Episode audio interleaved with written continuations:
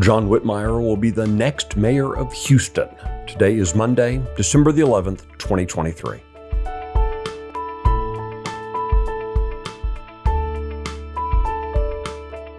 Texas Scorecard presents the day's first news for the Lone Star State. The Texas Minute with your host, Michael Quinn Sullivan.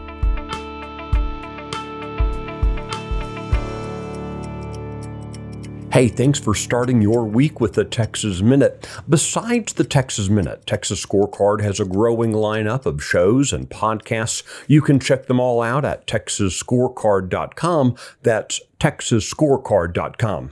Let's jump into the news. On Saturday night, Texas Scorecard hosted the 2023 Conservative Leader Awards dinner.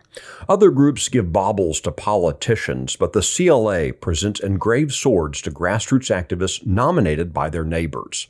This year's Conservative Leader Award recipients include Melissa Beckett, Kristen Bentley, Dr. Mary Talley Bowden, Brandon Borden, Cindy Castilla, Pat Greer, Lauren Hess, Richard Heiser, Jeanette Hormuth, Fern McClurdy, Myra Sachs, Tracy Shannon, and Carlos Tercios.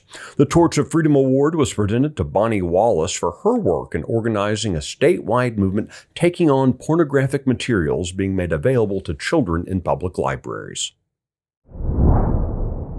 Conservative activist Shelley Luther has announced that she's challenging incumbent state representative Reggie Smith for the GOP nomination in House District 62 in North Texas.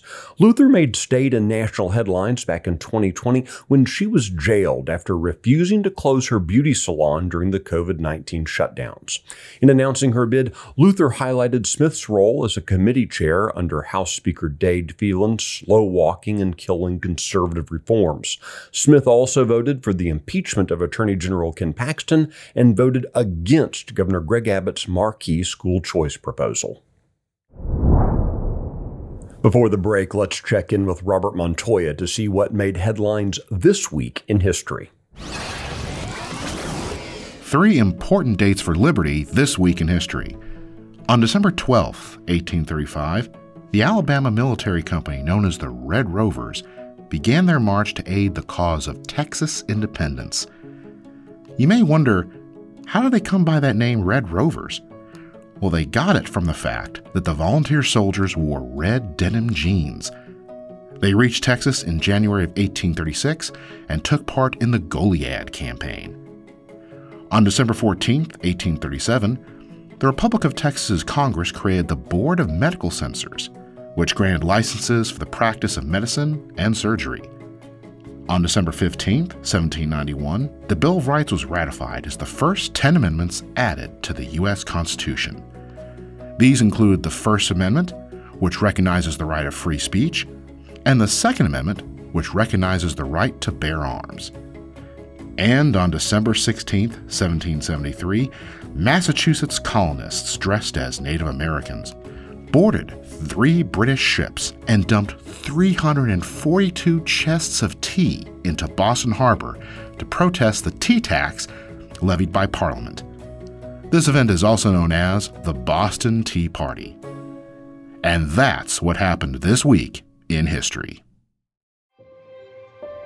The media has an agenda, and having seen behind the curtain, I can tell you it's not what's in your best interests. That's why I started the Salcedo Storm podcast every weekday. Real talk for real Texans. The Salcedo Storm podcast, available wherever you get your podcasts.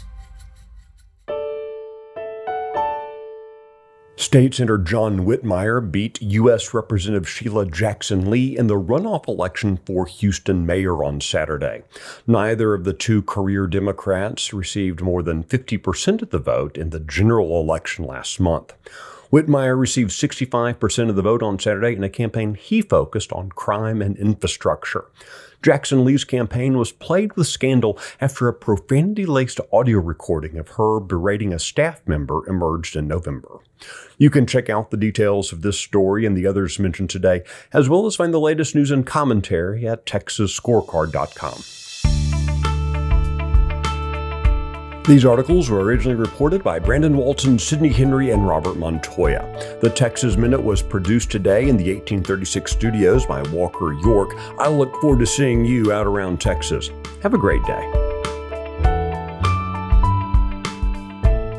Thanks for listening to the first news of the day for the Lone Star State. This has been the Texas Minute with your host, Michael Quinn Sullivan.